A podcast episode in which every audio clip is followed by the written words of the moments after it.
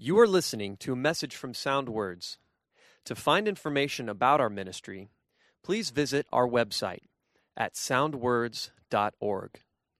You can also download our free app from iTunes or Google Play to access more great sermons. We're going to the book of First Corinthians in your Bibles. My plan is to go through the first four chapters, so you have an idea. We're condensing some of the others. We'll be doing probably two messages out of chapter three. When we did the book, we did four messages out of chapter three. So if you would like a little more detail, you can stop by Sound Words and they can give you some help if you want to pursue a little more of the detail. We're in 1 Corinthians chapter 3. Paul's writing to the church at Corinth. That's where we get the letter, 1 Corinthians. This is his first letter. We have 2 Corinthians. We have two letters, at least, that have been preserved for us, written to the church at Corinth. And they're both larger letters. So it becomes a church of some importance and significance down to today because of what is recorded in the New Testament scriptures. Paul began in chapter 1, if you want to go back there, in verse 2. He's writing to the church of God, which is at Corinth, to those who have been sanctified in Christ Jesus, saints by calling. So we want to keep it before us because we think of the first letter, particularly to the Corinthians, as filled with problems. There's trouble, there's difficulties in the church. Sometimes Paul wonders, Did I labor in vain among you? One problem after another. But important that we keep in mind the opening nine verses or so of this letter. He's writing to the church, to those who have been sanctified in Christ Jesus. They are saints by calling, those that God has set apart for himself by faith in his son Jesus Christ. By the time we get to verse 10 and through chapter 4, he's going to talk about the divisions and the conflicts in the church. And then he'll get into other problems and conflicts.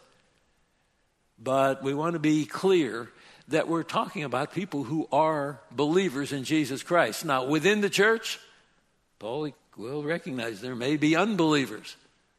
May have to scratch his head and say, you know, I wonder sometimes whether I labored in vain among you. You don't know. But he is writing, they are basically the church of God, sanctified in Christ Jesus. So he's writing to correct behavior among believers primarily in verses 4 through 9, he gave thanks for all that God has done for them in Christ. They, in verse 5, in everything you were enriched in him, in all speech and on all knowledge. Verse 7, so that you are not lacking in any gift. You're waiting eagerly for the revelation of Jesus Christ. He'll confirm you, verse 8, to the end, blameless in the day of our Lord Jesus Christ. God is faithful, whom you were called into fellowship with his Son. I mean, this is a true church. There may be unbelievers in it, but by and large, Paul is writing to them as a group of professing believers who comprise the church at Corinth. Yet, as I mentioned in verses 10 and following, he has to go into the problems and the conflicts. They have divided over their favorite person or their favorite teacher. Verse 12 of chapter 1. I say this that each one of you is saying, I am of Paul, I am of Apollos, I am of Cephas, I am of Christ. This division over teaching and teachers, and, well, I like this person, I like Apollos. And Apollos followed Paul at Corinth. In Acts chapter 18, Paul established the church at Corinth. Then, upon his leaving, Apollos shortly came and took up the ministry at Corinth. The latter part of Acts chapter 8, that's fine, that's wonderful. But it shouldn't take attention off, oh boy, think about Paul, think about Apollos. No, think about Jesus Christ and what he has done for us. And as Paul is going to make clear as we look into chapter 3, we're just servants. You don't focus on the servant, you focus on the one that they serve, the master.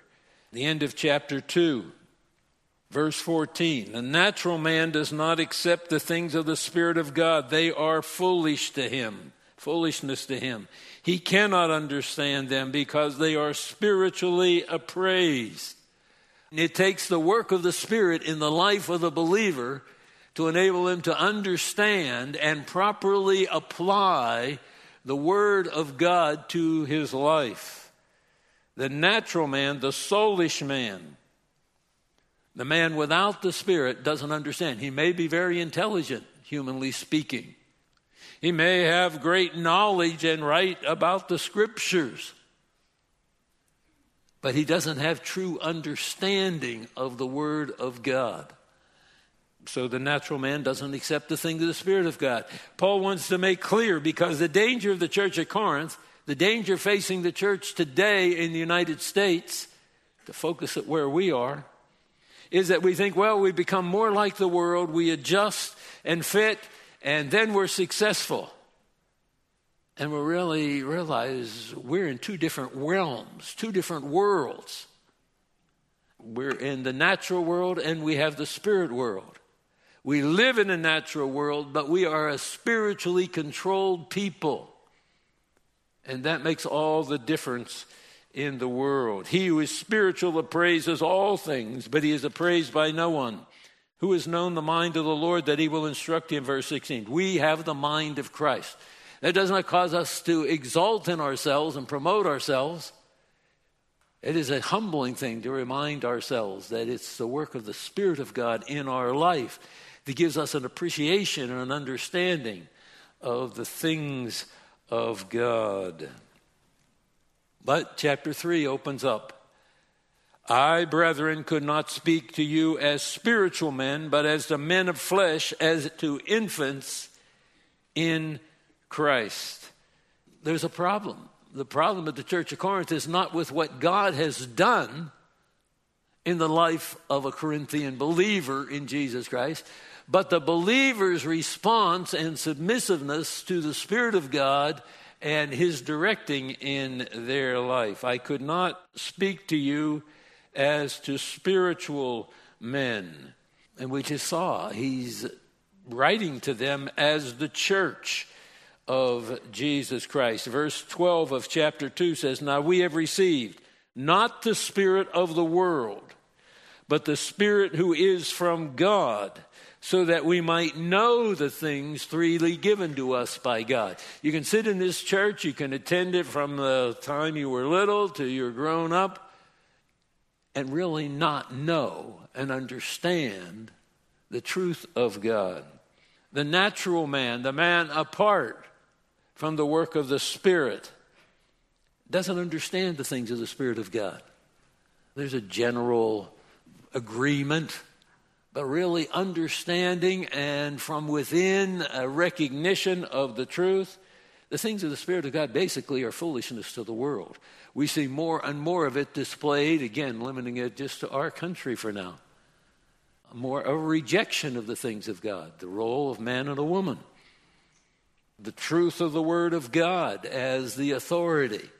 As it becomes more general, it becomes more acceptable to be more open in our display of the rejection of the things of God. And if you want to bring up God, you are out of line because that's your own personal conviction. Keep it to yourself.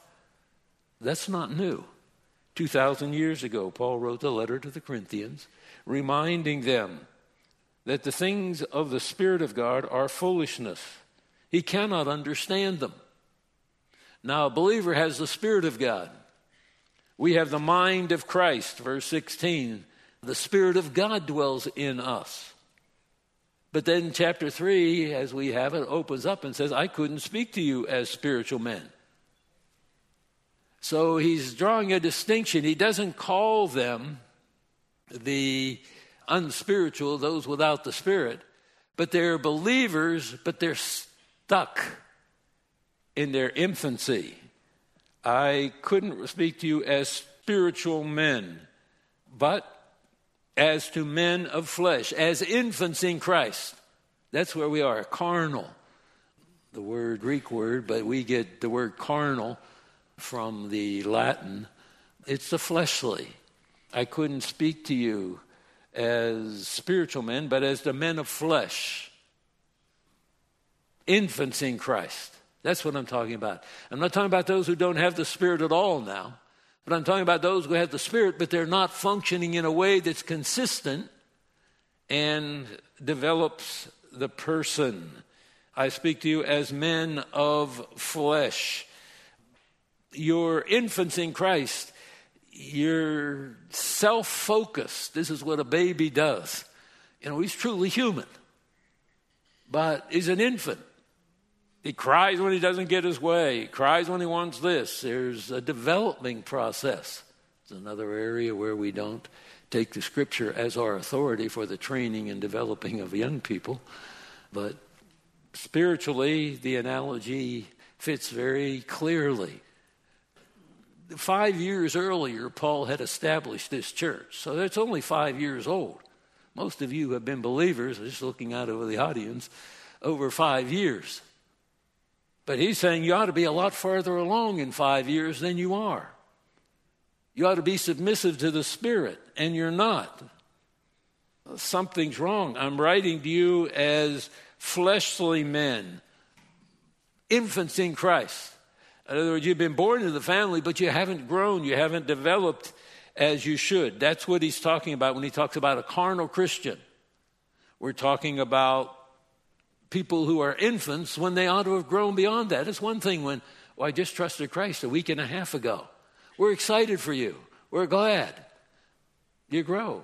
But after a year, there ought to be some indication of the growth. Two years, three years, four years, five years.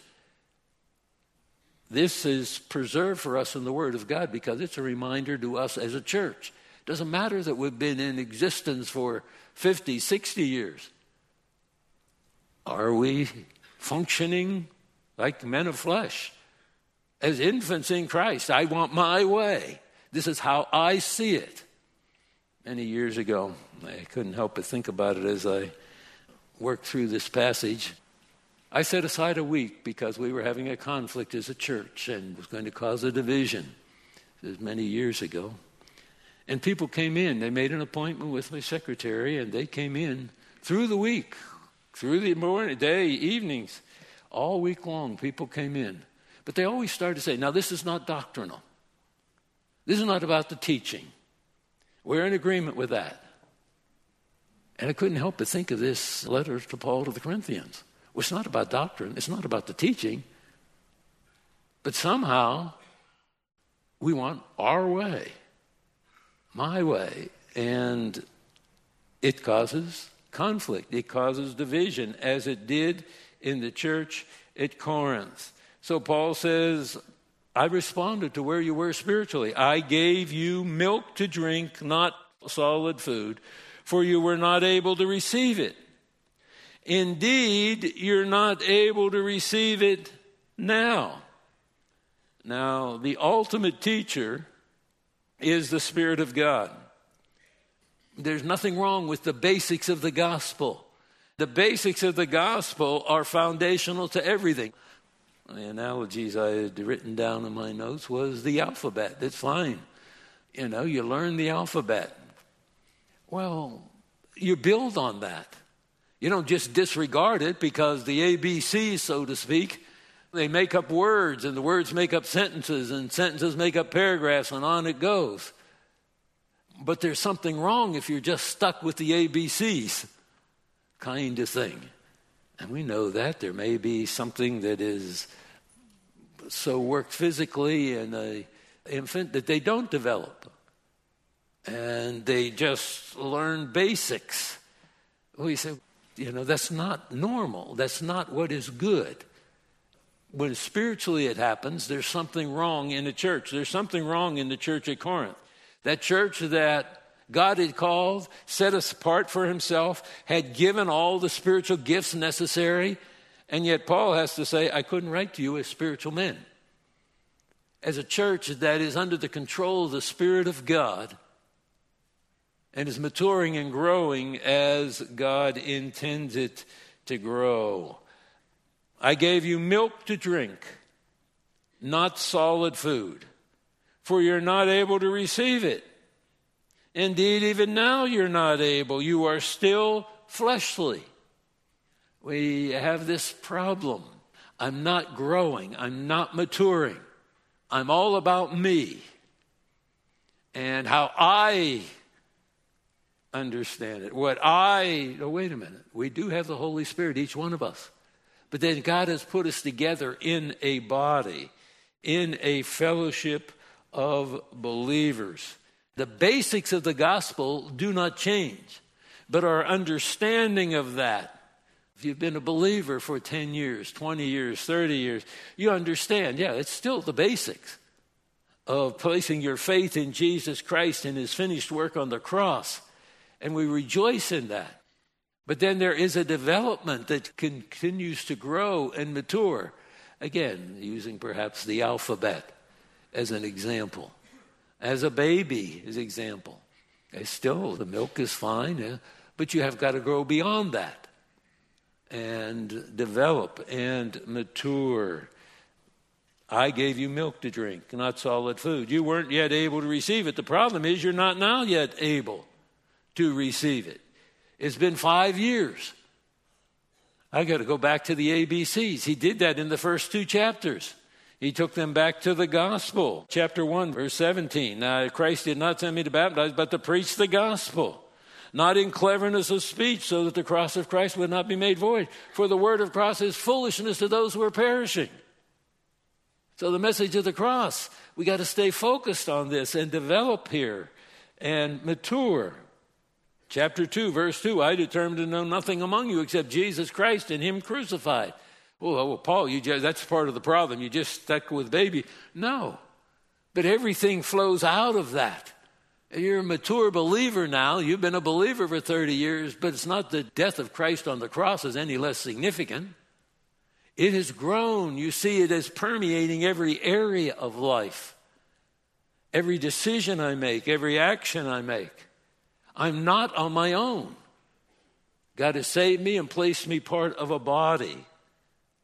Oh, well, now I know. And I really like Paul, as he's going to go on in chapter 3 verse 4, verse 5. Well, I'm of Apollos. I'm. You miss the point. Apollos probably had his own little twist on the way he presented it compared to Paul, but they weren't presenting different truth. And the Corinthians were stuck at infancy. It's always a negative in Paul. He talks about the childhood. That's fine. We're growing. We're all growing. If you've been a believer for five years, that's fine. You're not as mature, probably, or I hope not, as a believer who's been a believer for 25 years. But the infant state uh, denotes there's something wrong. You're not developing any longer. You're focused in on your own selfish. You are still fleshly, carnal, we get it. There is jealousy and strife among you. Are you not fleshly? Are you not walking like mere men? We won't turn there, but Galatians chapter 5, verse 20 mentions these two things jealousy and strife. Those are marks of an unregenerate person. Now I've got this mixture. I've got the truth of Christ died on the cross, but now I've got my own selfish selfness and Paul said, There's jealousy and strife among you. Are you not still fleshly? Are you not fleshly? You're still fleshly. You're walking like mere men. Something's wrong. You're to be walking, what? By the Spirit now. Something's drastically wrong. We want to take this to heart because this is written to the church at Corinth, to those who are saints by calling. And yet they're not meshing together. You're still fleshly. How do you? There's jealousy and strife among you. There's conflict. There's disagreement. This is why I used the example early on of people years ago But it's been a whole week, and he just started out almost every time. Well, this is not about doctrine. This is not about the teaching. Well, then it's jealousy and strife. What's the division among the church at Corinth over? If it's not about doctrine, but it is about doctrine. And really, it does come to be doctrine because we're back to Christ is not the focus of what we're dealing with here. Are you not walking like men? You have the Spirit, you claim to have the Spirit, you claim the Spirit's working in your life, but you have fractions, divisions, conflicts, not over doctrine. Although, when you get down to it, it is a doctrinal issue. Because if you have jealousy and strife, well, that's a doctrinal issue. Because we shouldn't have it as believers. So let's call it like it is. And that's what the Spirit of God directs Paul to do. You are still fleshly. These are the same people that we read about in chapter 1, verse 2. I'm writing to the church of God, to those who are sanctified in Christ Jesus, saints by calling. Verse 5 of chapter 1 And everything you were enriched in him, in all speech and all knowledge. Verse 9 God is faithful, through whom you were called into fellowship with his Son. And on it goes. And then we're only uh, a little bit into this letter, and he says, You're still fleshly. That's why Paul, in some of his writings, will say, you know, I don't know. Where are you really spiritually? You're still fleshly. Since there's jealousy and strife among you, are you not fleshly? Are you not walking like you're living like you don't have the Spirit, but you claim to have the Spirit? And I believe that God has done a work in your life. Well, what's the evidence? Let's have something concrete here. And I expect if you're going to tell me I'm fleshly and I'm walking like a man, well, here, verse 4. When one says, I am of Paul, another says, I am of Apollos, are you not like mere men? Are you like men? Paul, Apollos. I am of Paul. I am of Apollos. Well, that's part of it. I just think Paul Paul was my man. Well, you know, I really like Apollos. He, he was the guy. And, oh, wait a minute. When one says, I am of Paul, another of I am of Apollos, are you not like merely men? I take it Paul and Apollos were different. Paul acknowledges sometimes he's uh, criticized for his ineptness in speech. And Apollos was maybe more polished. But that's not what it's about.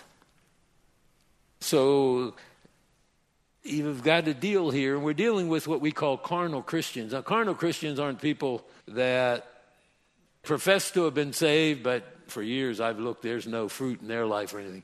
That's not a carnal Christian. Carnal Christian is one who does have evidence of the Spirit's work in their life, like the Corinthians. Again, we won't go back to chapter one, but you read, and there's evidence in the Corinthians that the, God has done a work in them.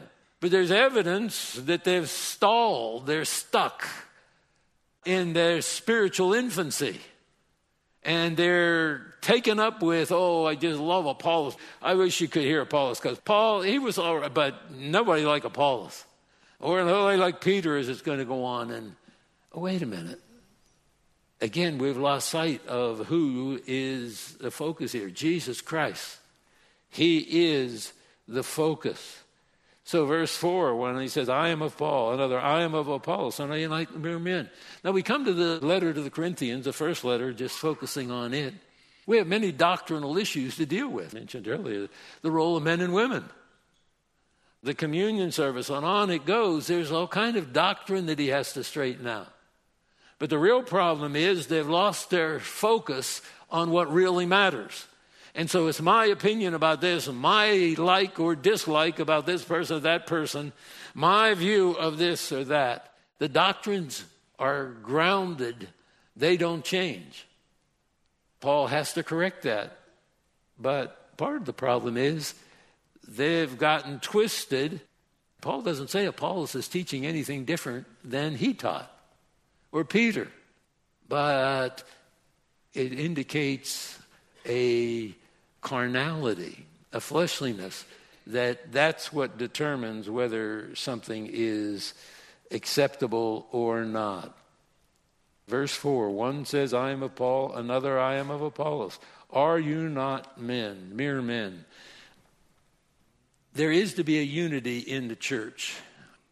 There is to be a harmony in the church. That's why God has appointed elders. Acts chapter 20, verse 28 says, Be on guard for yourselves and for all the flock among which the Holy Spirit has made you overseers, addressing the elders of the church at Ephesus, to shepherd the church of God, which he purchased with his own blood. There is to be a unity and harmony. Well, it's not doctrinal. This is why I use the example. When people say, It's not doctrinal, what are we talking about? How can I resolve this? You don't like this person, you like this person, you don't like this person, you like this person. What's the doctrine here? Well, I sometimes think, well, people just don't want to get into a debate over doctrine, but is there a doctrinal issue at stake here? And usually, when people I've talked to, well, it's not over doctrine. They don't want to get involved in that. Why? Because we'll just go to the Word and find out what the doctrine is. If it's not doctrinal, quit making an issue over it and get on with your life. It doesn't mean you agree with everything, but I don't agree with what they wear there. I don't agree with how they do this. Who cares? But the doctrine does matter. Truth does matter. Paul's going to get into this. I just used the example of the male and female roles. Paul's going to get into that. He's going to tell the women to be quiet. I don't allow women to talk. We just try to put that into perspective and function accordingly. We don't have women teaching the classes. Well, it's not doctrine. But they end up at a church where they do have, for example, if he left the church of Corinth and went to a church, he because what, what? Well, it's not doctrinal. Well, what? And then I meet people that have been here. I'm winding down, so I can just say what I want to say. And Jesse has to try to put it all back together again. That's just his role. But I would say, oh, yeah, well, we go to this church, and then they want to tell me what's doctrinally wrong with the church they're going to. Well, what are you going there for? Why'd you leave Indian Hills? Well, I didn't agree with this. Was it doctrinal? Well, it wasn't doctrinal, but it was. 1 Corinthians chapter 3. Don't function like you're just men. You have the Spirit of God. The Spirit of God will direct you according to the Word of God. So what then is Apollos? And what is Paul? Two examples. Because Apollos followed Paul. Again, you can read it in Acts chapter 18. We won't take the time to go there. Paul left, had to leave. He had his own conflicts and opposition to him, but he established a church at Corinth, and then Apollos came and ministered the word after Paul had moved on. And somehow you had people, oh, I really like Paul. I wish we had him back. Oh, I, am Apollos, man. He really is clear. Wait a minute. The doctrine doesn't change. What is the truth? I don't care whether Paul wore this kind of robe or Apollos wore that kind of robe or Apollos was more fluent speaker and Paul was a little bit choppy or that's not what matters. So, what then is Apollos? What is Paul? And here you ought to mark this servants through whom you believed, as the Lord gave opportunity to each one. Oh, wait a minute. Why are we gathered around the servants? The servants come to point us to the master. What is Paul? What is Apollos? Servants Apollos and Paul are simply servants.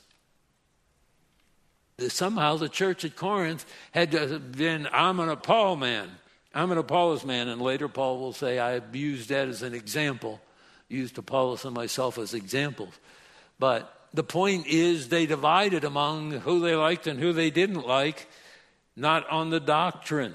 They're servants even as the Lord gave opportunity to each one. Down in verse 10, Paul will say, according to the grace of God which was given me. So it's back to it's not about me, it's God's grace that enabled me to do so. I laid a foundation, others build on it. It's the same grace. God, in His grace gifts, has given men to function differently. That's fine. But He hasn't given any man to say, well, that's me. I know about this. Well, what about the doctrine? Oh, it's not about doctrine. Well, then get over it. One thing we learn about is we learn to what? Love each other and appreciate each other because of our differences. Now, that doesn't mean the Lord doesn't lead some to other churches. He does. Fine. I meet people and they say, you know, we're at so and so and we're growing and we're involved there, and that's fine. You have to be where the Lord wants you. Some of you came from other churches to here. That's fine. But I have had some church leaders tell me, you know, sometimes the people from Indian Hills are just a problem here. They're so critical. And, well, that's not it. If you're there because this is where the Lord wants you, then build that work. That's servants through whom you believed, as the Lord gave opportunity to each one. They're just carrying out what the Lord has directed. It's taking the truth of God, explaining it, applying it. That's the goal. Servants through whom you believe. That's what Paul says. That's what Paul is. Oh, I was saved through Apollos. Oh, that's fine. Saved how? Well, through faith in the death and resurrection of Christ. Oh. So all Paul was was a servant or a slave. All Apollos was was a servant to bring you the truth. But you really were identified with Jesus Christ. Your faith in him, in his death, and his burial, and his resurrection. He died for you. Well, yes, of course. Well, then what are you all wrapped up with Apollos for? or Paul or Peter. They're all telling you that. Oh, yeah, but I think Apollos really did it so much more eloquently and clearly and helpfully than Paul did it. Oh, that's nice. What you're really saying is what? The Spirit of God used Apollos in your life in a great way. Thank the Lord for Apollos, sir. That's fine. But that doesn't mean now we got the Apollos faction or the Paul faction, or whatever, as the Lord gave to each one. Verse 6 I planted, Apollos watered, God was causing the growth. You know, that's what the Lord gave to each one. God was causing the growth. The end of verse 7 but God causes the growth. Each of these are simply servants that God has provided. He took Paul out of the church at Corinth, sent him on his way. He brought Apollos in. Not so you could decide now we could have a division, whether it's Paul and Apollos or that's just an example, but it's the fraction dividing among men. Are we presenting a different Christ? Are we presenting a different. Uh, who caused the growth? I planted, Apollos watered. Oh. Okay, I, I, I appreciate Apollos. He's, he's my kind of guy. He watered. Wait, who caused the growth? Who saved you to begin with? Who's enabled you to grow? It's all the work of God. God was causing the growth.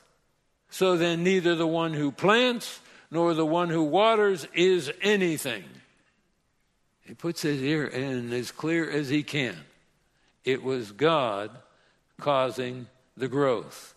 So the one who plants, that's fine. The one who waters, that's fine. Those are all important. They're distinct roles, they're distinct responsibilities. All the gifts that Paul's going to talk about, they all contribute in one way or the other, but all said and done, without the work of God, nothing happens. I could preach till I'm blue in the face, till I'm 140. And what? Nothing happens. unless God takes His word and uses it to transform a heart by drawing that person to faith in Christ. And then the person is nurtured in the word and they grow. But we have people who have sat under this in this church, under my ministry for years. And I think they're probably never really truly born again. What did I accomplish in their life? They were confirmed in their lostness, but only God can save a soul. And that's the point. God causes the growth. Uh, it's God doing the work. It was the end of verse 6 I planted Apollos water. God was causing the growth. The end of verse 7 God causes the growth. Neither the one who plants nor the one who waters is anything. It puts it in perspective. I'm nothing. Well, the church depends on me. You know, I've, I've been here for many years, and you know, I've taught the word. You'll either be my follower or you'll take whatever comes. Well, wait a minute. What am I? There are people who have labored more diligently than I have and been more faithful than I have, and they've seen not a handful of people come to know Christ, grow to maturity, and that, verse 6 I planted, Apollos watered. God was causing the growth. So neither the one who plants nor the one who waters is anything, but God causes the growth. Now, he who plants and he who waters are one. Oh, well, I thought, you know, I was a Paul man, I was an Apollos man. Well, they're just one. They're both servants of the same God. So, how are you dividing among them? Each will receive his own reward according to his own labor. We measure success, and we don't like to say it, but the world's standards influence us. I'm successful because the church has grown. Someone else, well, they've labored and they poured their life into ministry, but they just had a handful of people. Well, what? Because I am important and they are less. Oh, wait, who caused the growth? Oh, God. Well, of course, God. I mean, but, you know, He used me. He used that person. He used the person who, you know, we look at the prophets, and they're prophets who are killed.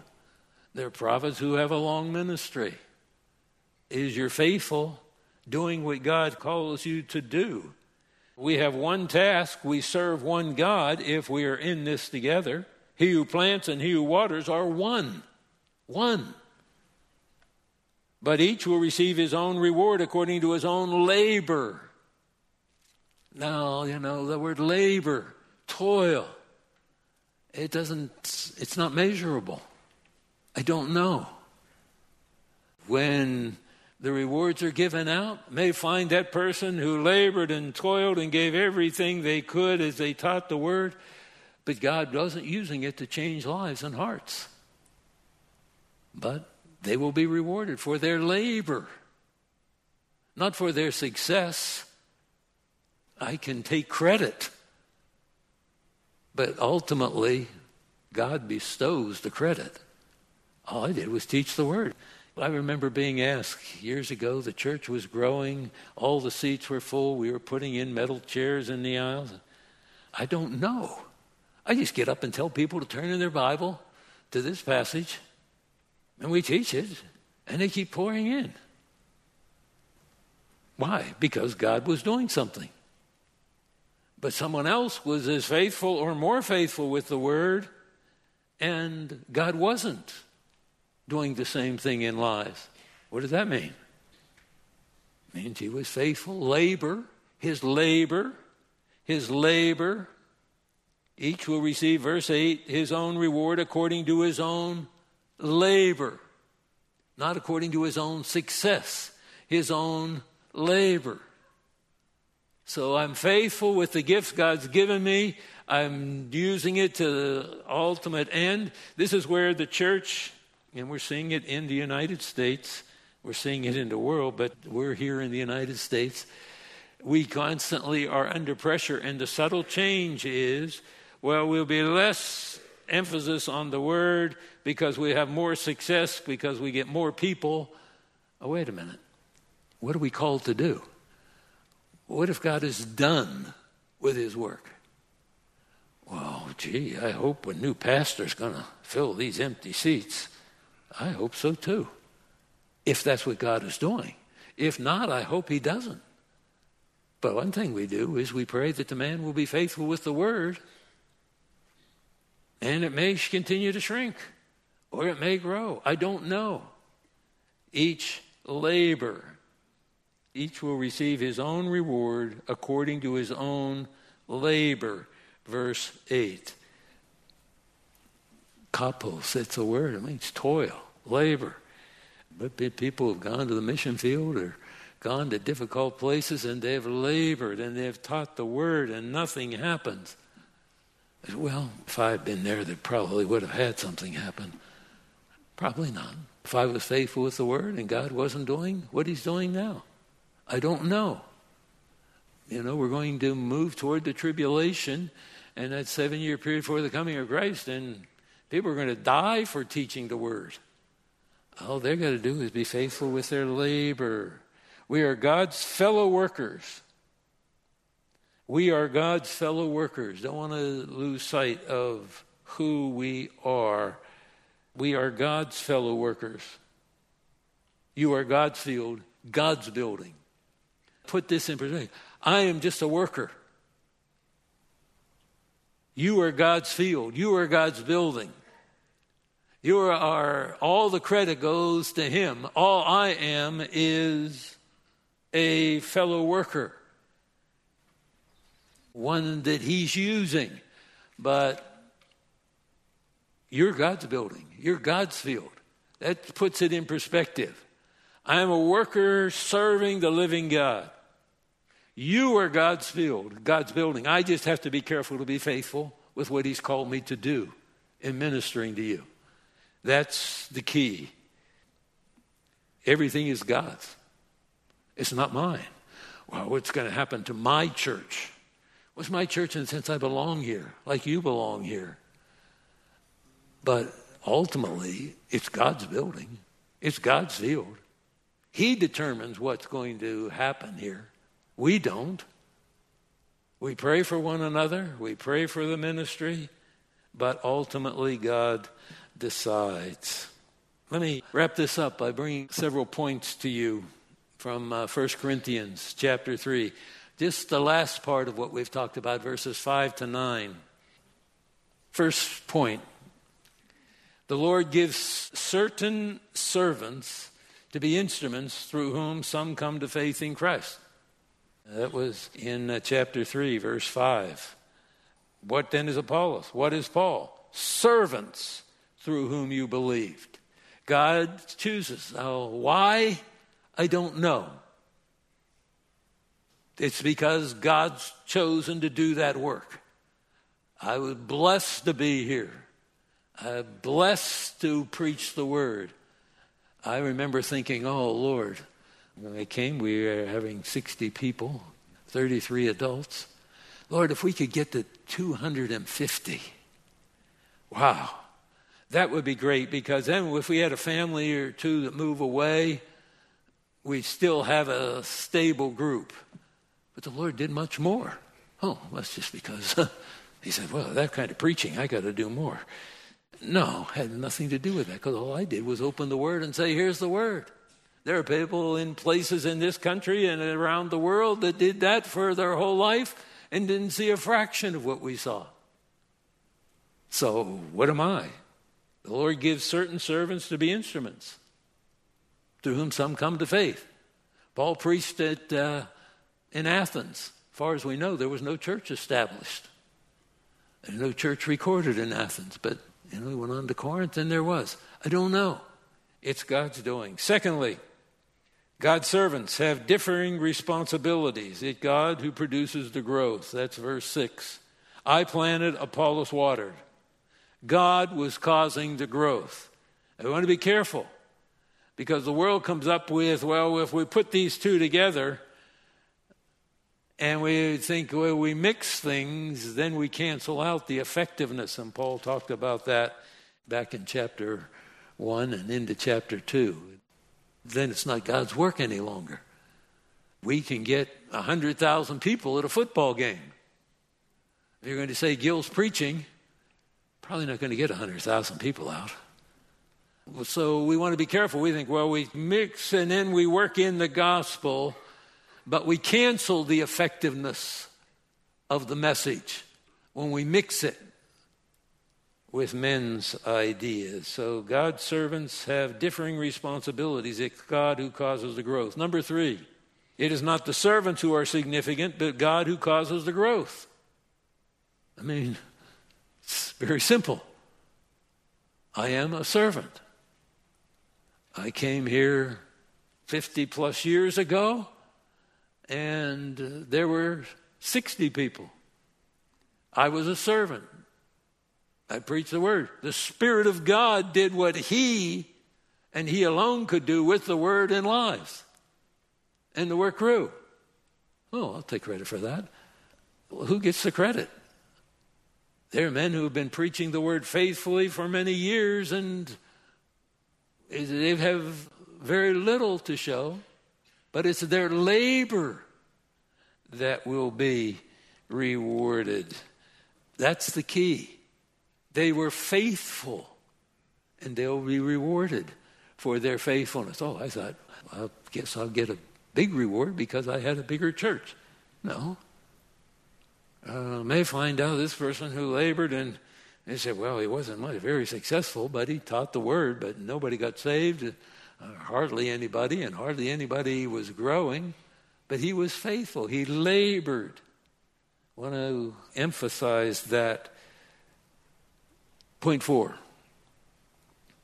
We're going to six in case you're wondering where this is going. We're going to point four. All God's servants work together to one end.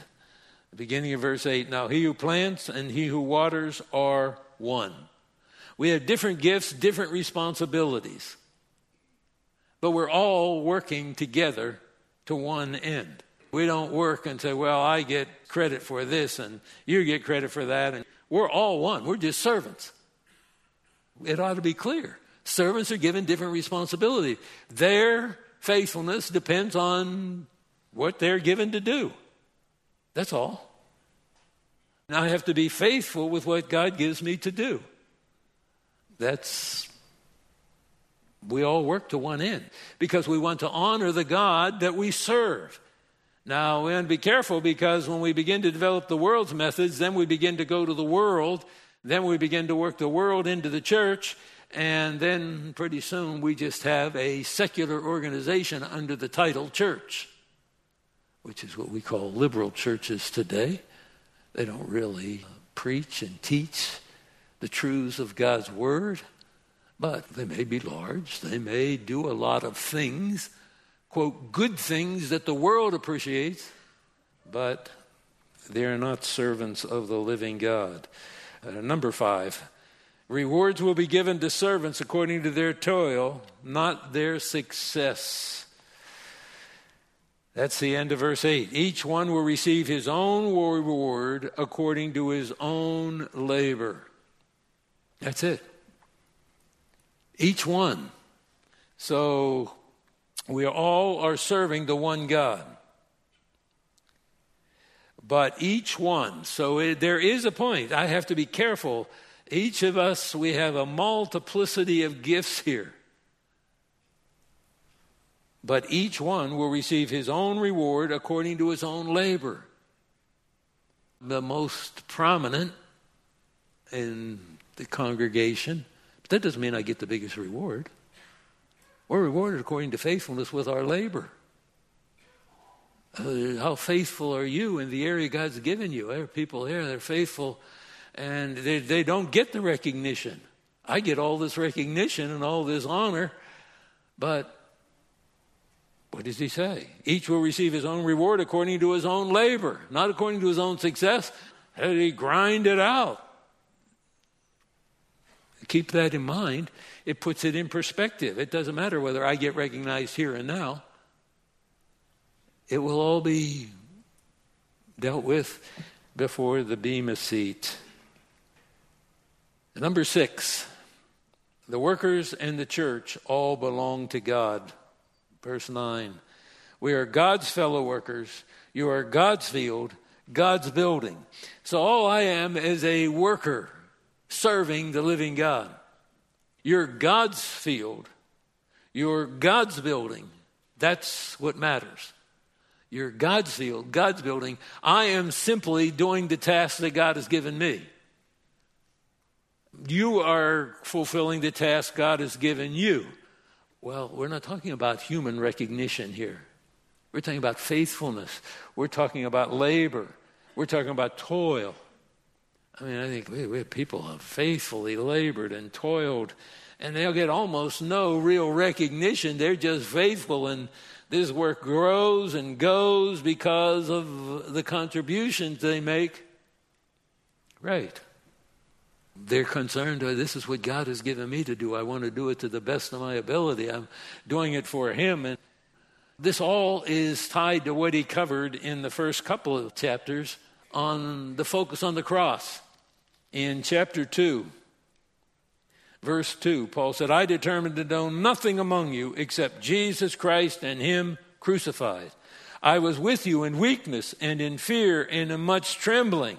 And my message and my preaching were not in persuasive words of wisdom, but in demonstration of the Spirit and power. You know, I, it wasn't me. All I did was come and tell you the message that God had entrusted to me. And the Spirit of God used it to transform your life.